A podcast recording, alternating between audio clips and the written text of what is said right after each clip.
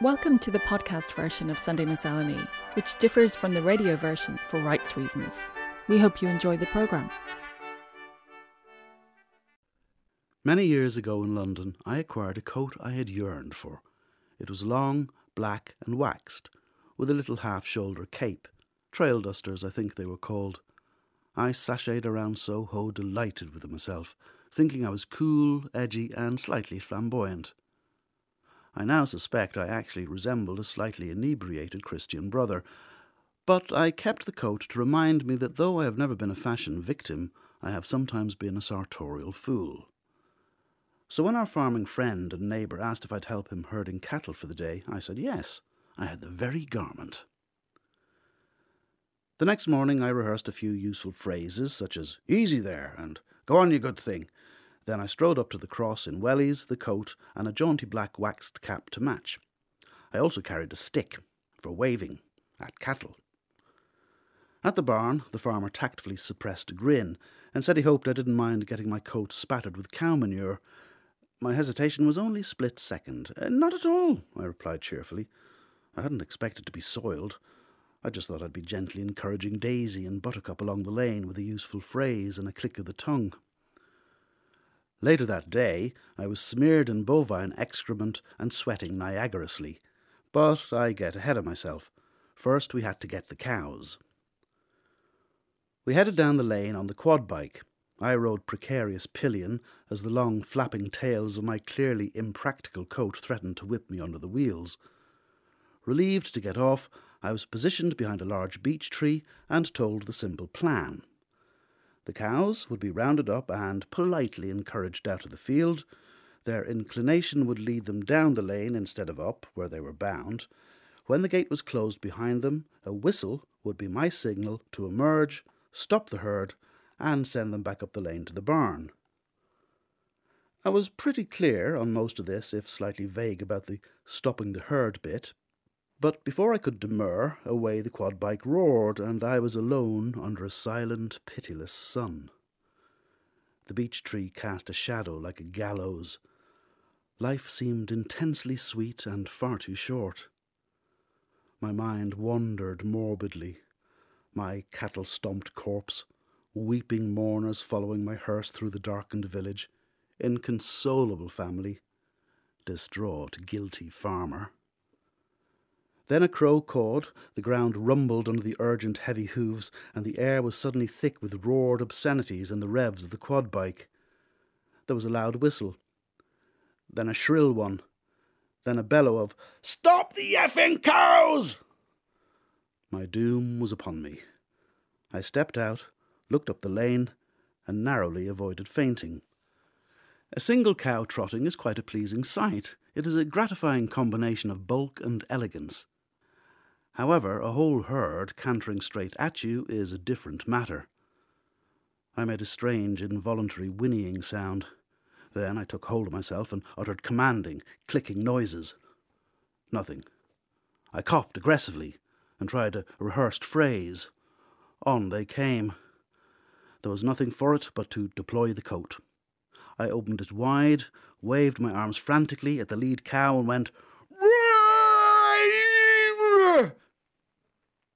The herd stopped in its tracks and stared timidly at me. I snorted with relief and waved my stick in delight. Then, with a nonchalant air that belied my inner confusion, I herded them up the hill. The coat had not let me down. Instead of a tremulous pillock in an inappropriate outfit, the cattle had seen the apparition of a thundering Jesuit threatening hellfire. Or else they imagined a gargantuan crow and it really messed with their heads. Either way, it did the trick. In the barn, the cattle were led through a narrow passage where they were held still long enough for the vet to test for TB and for them to defecate copiously, mainly over me. My coat has now declined sadly from the pristine elegance of its London days. It hangs in the garage, crumpled, stained, and smelling dubiously, but it has fulfilled its destiny with grace and honour. Rolling, rolling, rolling, rolling, rolling.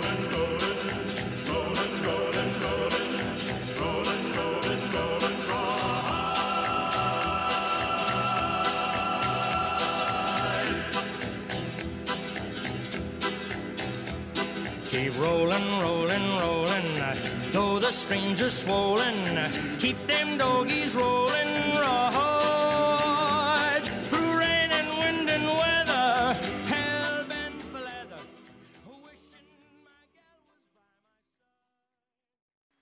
No doubt about it, my passport picture was displeasing to my 20 year old self. Taken when I was 16, the image preserved a moment in time when I had a DIY perm and owned dungarees, which, unhappily, I chose to wear the day the photograph was taken. I was next in the queue in Pulkova International Airport, St. Petersburg. The grey uniformed border guard had a severe matronly air, not unlike the nuns of my school days. Documenti, she said. I closed the page on the offending image and handed over my passport. Documenti. The first word I heard spoken by a real Russian in Russia after two years of studying the language. She did not care to smile, but I beamed. That St. Petersburg airport could not have been more drab and dreary, but for me it was the gateway to my dream. A dream paid for in countless pints served, tables wiped, and ashtrays cleaned. The guard studied my six month student visa and found it acceptable. Then, although the Soviet Union had ceased to exist five weeks earlier, she stamped the page with the letters CCCP, pronounced SSSR in Russian. I suppressed the urge to cheer. We had been warned about the cold. I had picked up a man's overcoat from a second hand shop in Temple Bar and old lady style plastic ankle boots from Connolly's with a warm lining. I looked like a girl who had borrowed her dad's coat and granny's shoes, or, to some eyes, a strangely dressed boy. My short hair and old overcoat certainly confused the Russians, who often mistook me for a citizen of one of the Baltic states. Anything but a Westerner. My stay in St. Petersburg was full of drama and wonder, perhaps as much to do with my age as the monumental changes taking place in the country. But even amid the strangeness, I developed a routine. To get to class in the morning, I took the metro to Admiralteyskaya and walked across the wide Neva River to University Embankment, picking up a fried cabbage pie from one of the elderly street vendors along the way. One day in particular stands out in my memory. It was still winter, and the beauty and the cold seemed to go hand in hand in the city. The language faculty of St. Petersburg State University, across the river from the famous bronze horseman statue of Peter the Great, was in a crumbling old building that had once housed an obscure ministry in its Tsarist administration. I was waiting in the entrance hall of the university building when, idly, I started reading the student notice board. One slip of paper advertised a Russian English dictionary for sale. To my amazement, someone had scribbled a phrase in Irish on the neatly written ad. Bás don Bhéarla? Death to the English language? Ireland was 2,000 miles away. Who on earth? I looked around, half expecting someone to step out from behind the staircase and say, Gotcha. I found a pen and wrote a message back. Cé scríomh The graffiti writer answered the next day. After a few messages back and forth on the notice board, we had a time and a place to meet. His name was Kirill, and he brought along a friend and an archaic looking tape recorder. Kirill was as pale as he was earnest. With his black coat and scraggly beard, he could easily have played a young Rasputin in a cheap TV series. The students explained they were dedicated to preserving endangered languages in the former Soviet Union and elsewhere, and had started learning a handful of languages from books. They wanted to hear a native speaker pronounce Irish words. That I was the daughter of a native speaker was good enough for them. They led the way to an empty room on an upper floor. I had no misgivings. How could I not trust two shy boys who were passionate about endangered languages? The tape recorder whirred on the table while I read out the short texts they had provided, my bloss eliciting frowns and raised eyebrows from the students. They had no idea of the vagaries of Irish pronunciation.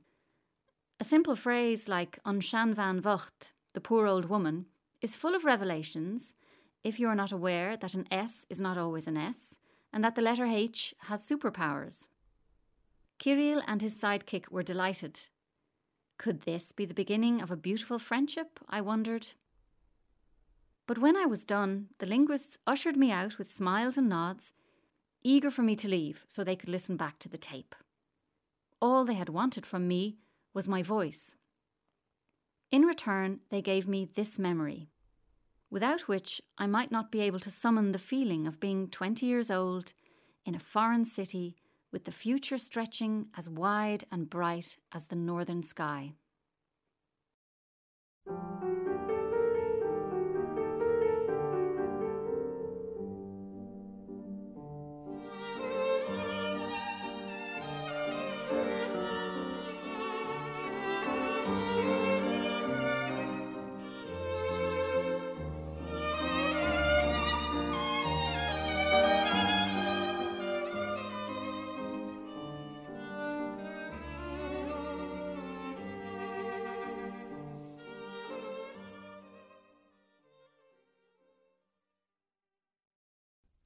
It is late autumn, the cusp of winter, a time of change and transition.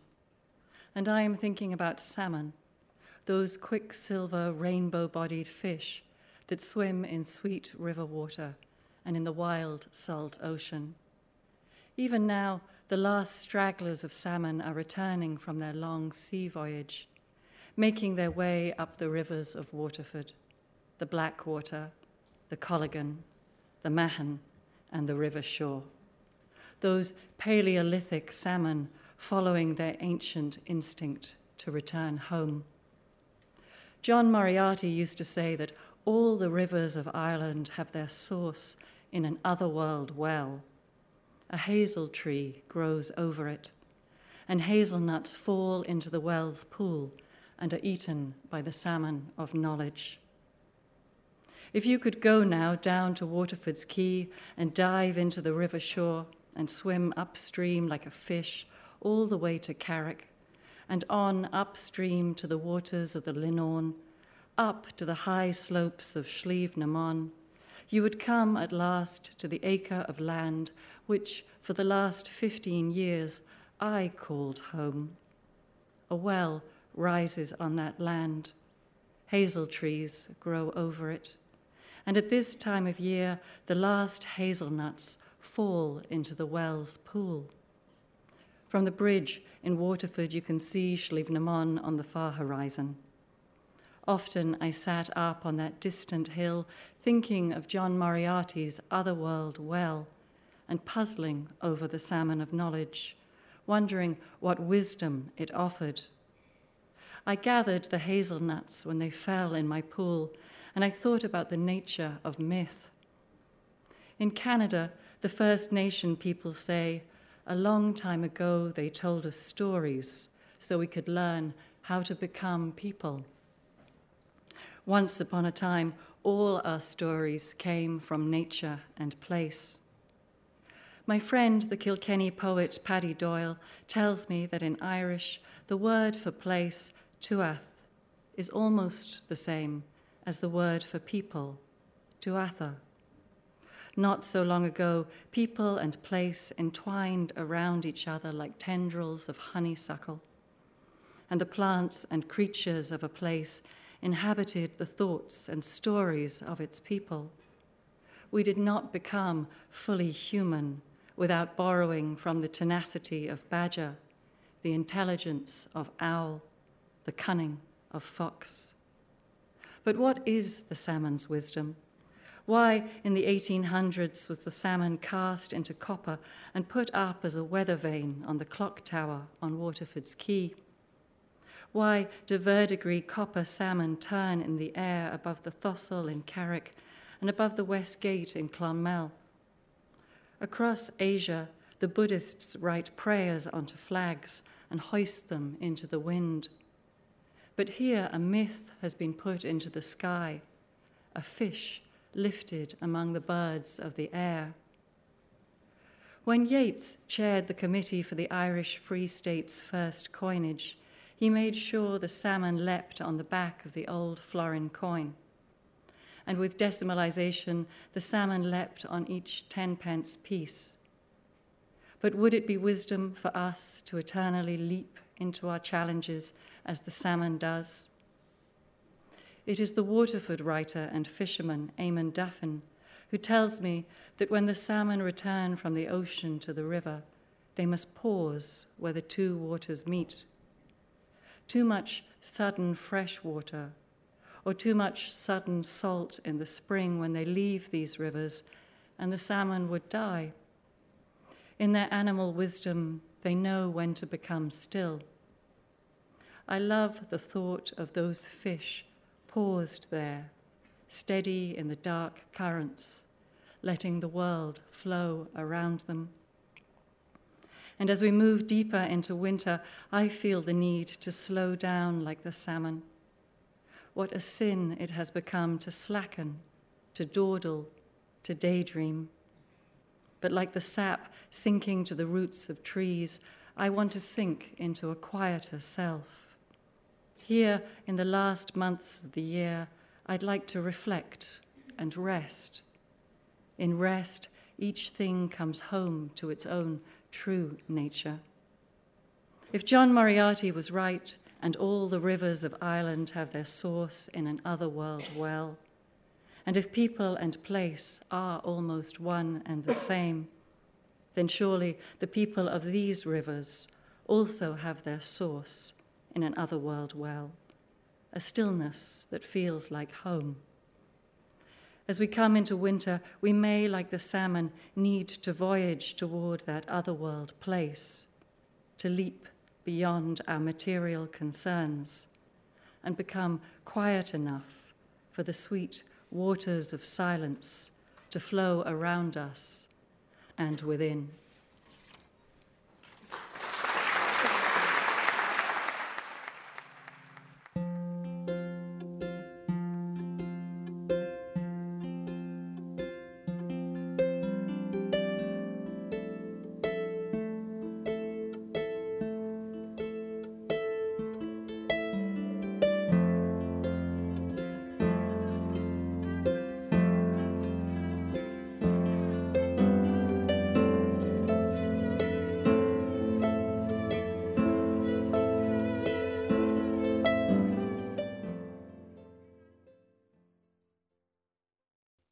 It's not that I know where every single piece of delf in the press comes from, but whenever I take out a light blue ceramic cup, I can't help thinking how it ended up there. It came back with me from a trip to Romania 16 years ago, at the end of which I spent a few days in the capital, Bucharest. Apart from being overrun by stray dogs at that time, it's a city with many idiosyncrasies.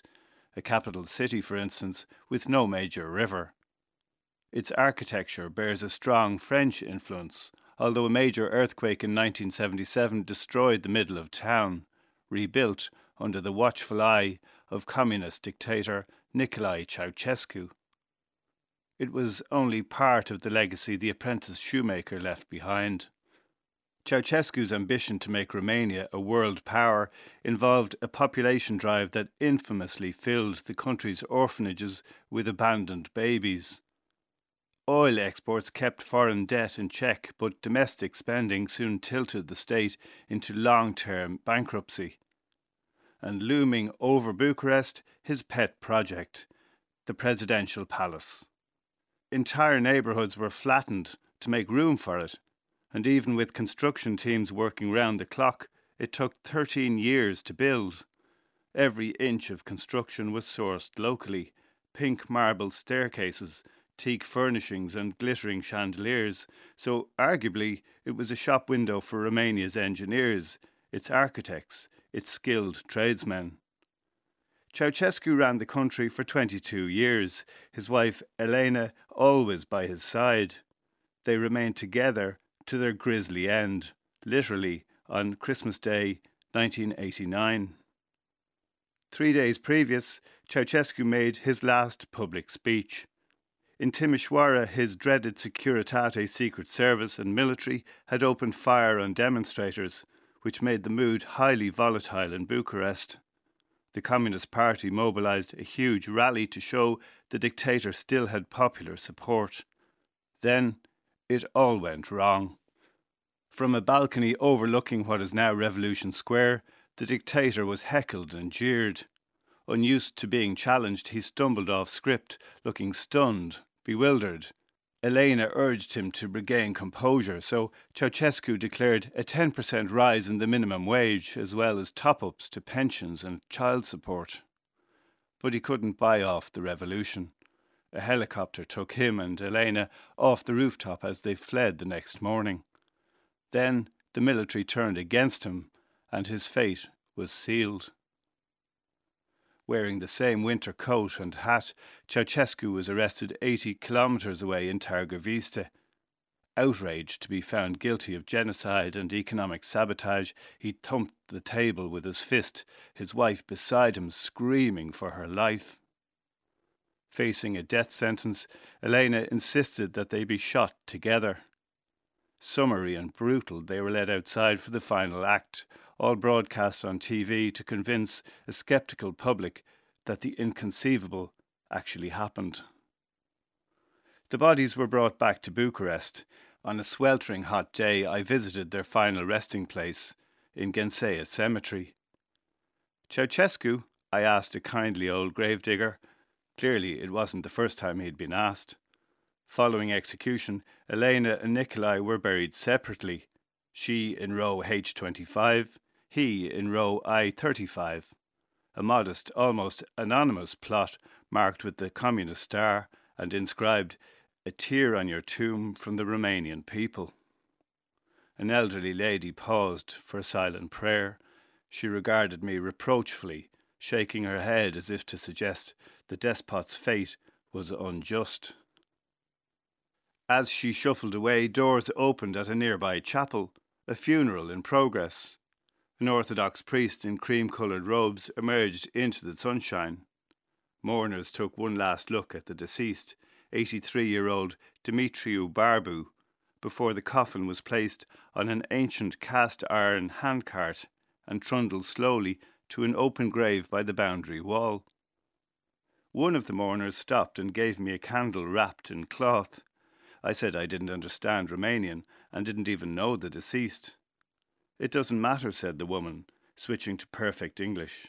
This is a Romanian custom. The candle represents the soul of my uncle. She rejoined the procession. I asked the old gravedigger where should I put the candle. He pointed to the open plot, and I watched from a distance while the priest concluded the ceremony. The coffin was covered and lowered into the ground. Wine and polenta cake passed around, consumed by mourners in silence. The woman approached me. I told her I'd light the candle at the grave when the family was gone. Thank you, she said. I was introduced to another mourner who I'd noticed earlier carrying three yellow duty free bags. She was the daughter of the deceased. Please, you will have food and drink to celebrate this day, she said, handing me one of the duty free bags. She explained that food and drink was to symbolize body and blood. Somewhat mystified, I accepted and thanked her. The family would commemorate this day for the next seven years, after which they'd be satisfied that Dimitriu Barbu was in heaven. His niece and daughter smiled for the first time. The crowd began to thin out, so I went to the grave and lit the candle. Then took a bus back to the city centre, wondering what was in the bag. Ceausescu had cleared another part of town to make way for Piazza Unirii, a Parisian style boulevard and park. It was now overgrown and full of weeds. With the sun beating down, I found a bench in the shade. I opened the bag to find it laid out with bread, chicken, salami, cheese, tomatoes, olives, fruit, and cake, all lovingly wrapped, complete with cutlery and a blue ceramic cup. Communion for one, a feast for the soul. it occurred to me that Dimitriu Barbu had lived before, through, and after Ceausescu's reign. The thought offered some circularity to the day's events. And sixteen years later, I am reminded of this whenever the blue cup reappears at home. The day I found myself sitting in the park of a foreign city, the dreamscape of an ousted dictator, a generous lunch provided by kind strangers to mark the passing of a man I never met.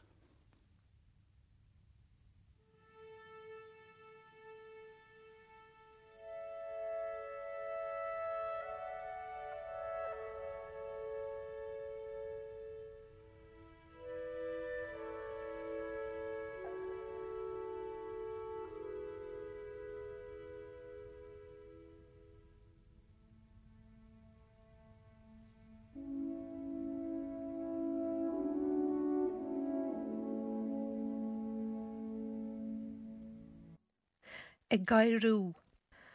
Tá gaiire ag dride meisteach naléhananta i gaiirí níos fuire, de lóga a scuba chusúl.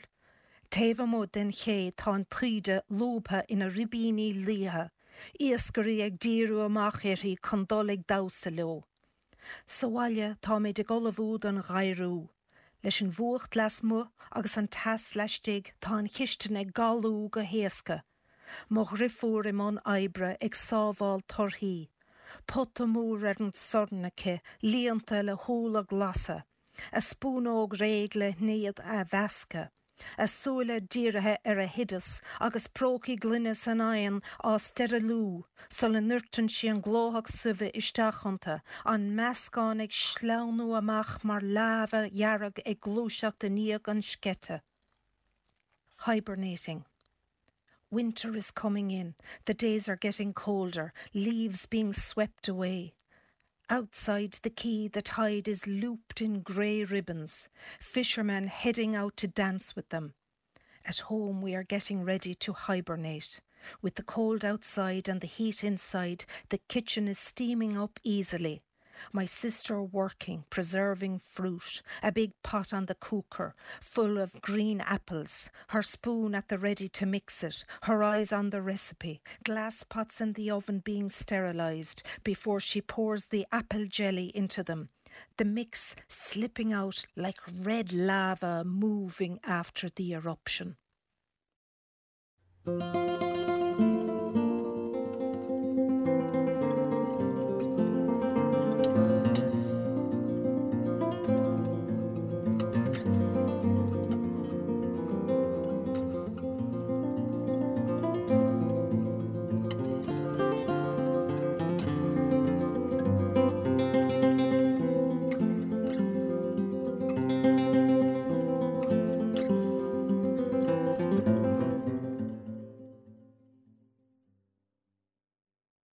Been preparing a volume of the late Leland Bardwell's complete poetry. It's an odyssey into dust, scraps of memory, broken items, and burnished gems. The process of reading and indeed shuffling a large number of poems is weird enough at best, but imagine the situation when the poet is your mother.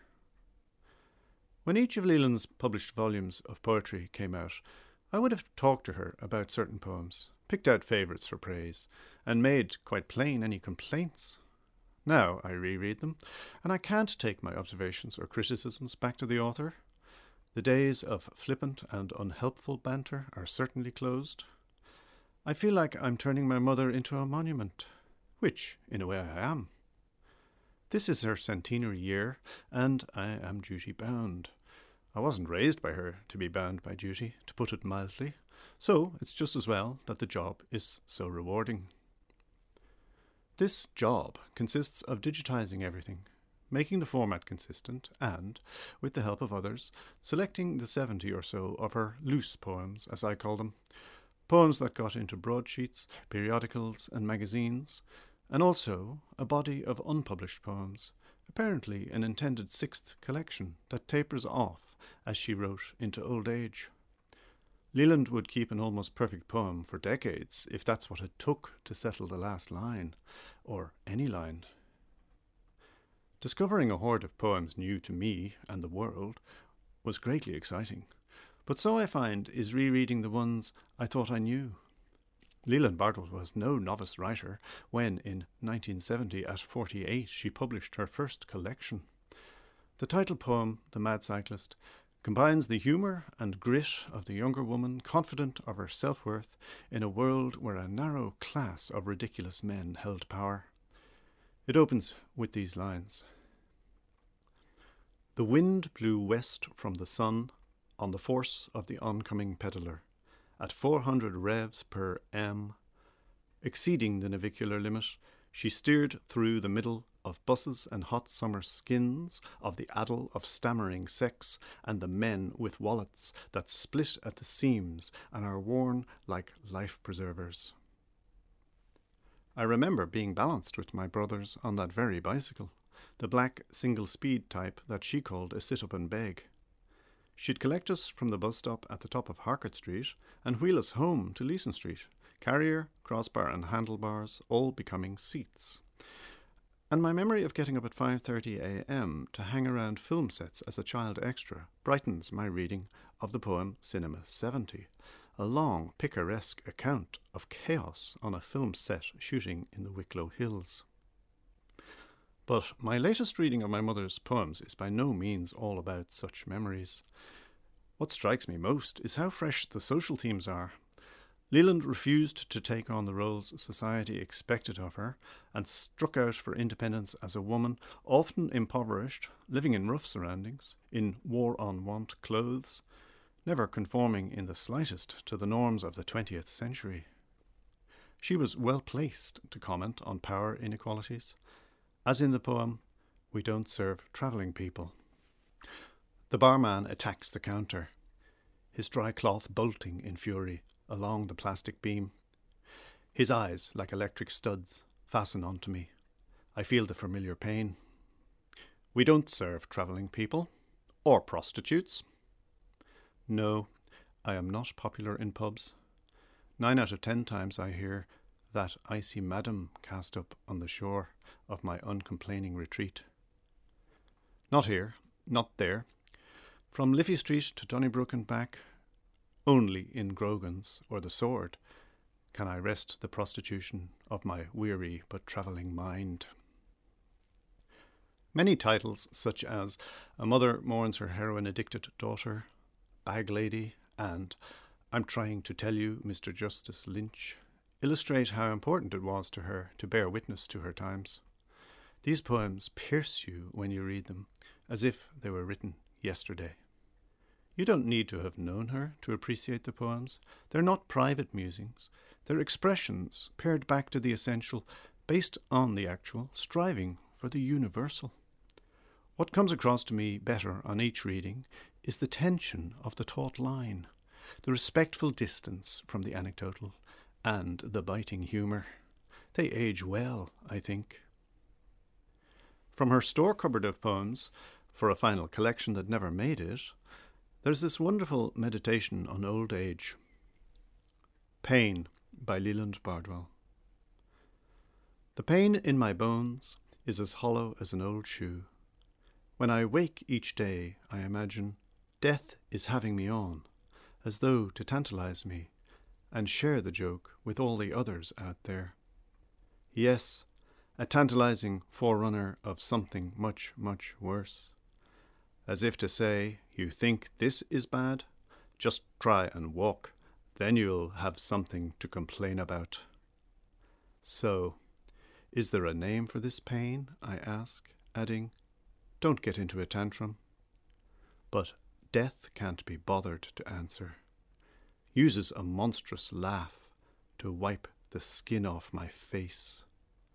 I have nothing to say except, please on this morning's mix of both new and recent archive script, we heard Stockman for a Day by Philip Judge. Northern Sky was by Clara Day. You also had The Salmon of This Place by Grace Wells, which was recorded as Sunday Miscellany live at the Theatre Royal in Waterford a few years ago. Frank Shouldice brought us The Blue Cup. A Gairu Hibernating was a poem by Catherine Foley. And Collecting the Poetry of Leland Bardwell was by John McLaughlin. Music this morning in there you had Rawhide sung by Frankie Laine, a Shostakovich duet, Valse played by Amir Bazangaliev on violin with John Lenehan on piano. The Salmon's Tale by Breedeen also featured Carl McAlumra on fiddle. Privigeti Siva Rugetti by Bransty was sung by the Romanian National Choir and Chesleta Fivorstock by Alan Corcoran. Also, just to let you know about an event you may be interested in, a single rose, the celebration of Leland Bardwell and poetry, prose, art, music, and film, will take place at the Model, which is in Sligo next weekend, and tickets are available at themodel.ie. And Grace Wells's most recent poetry collection. It's called The Church of the Love of the World, published by Dedalus Press. Sunday Miscellany's broadcast coordinator is Elaine Conlon, and the producer is Sarah Binchy. You've been listening to the Sunday Miscellany podcast. For more from us, you can follow the programme on Facebook, Twitter, Spotify, or Apple Podcasts. Just search for RTE Sunday Miscellany.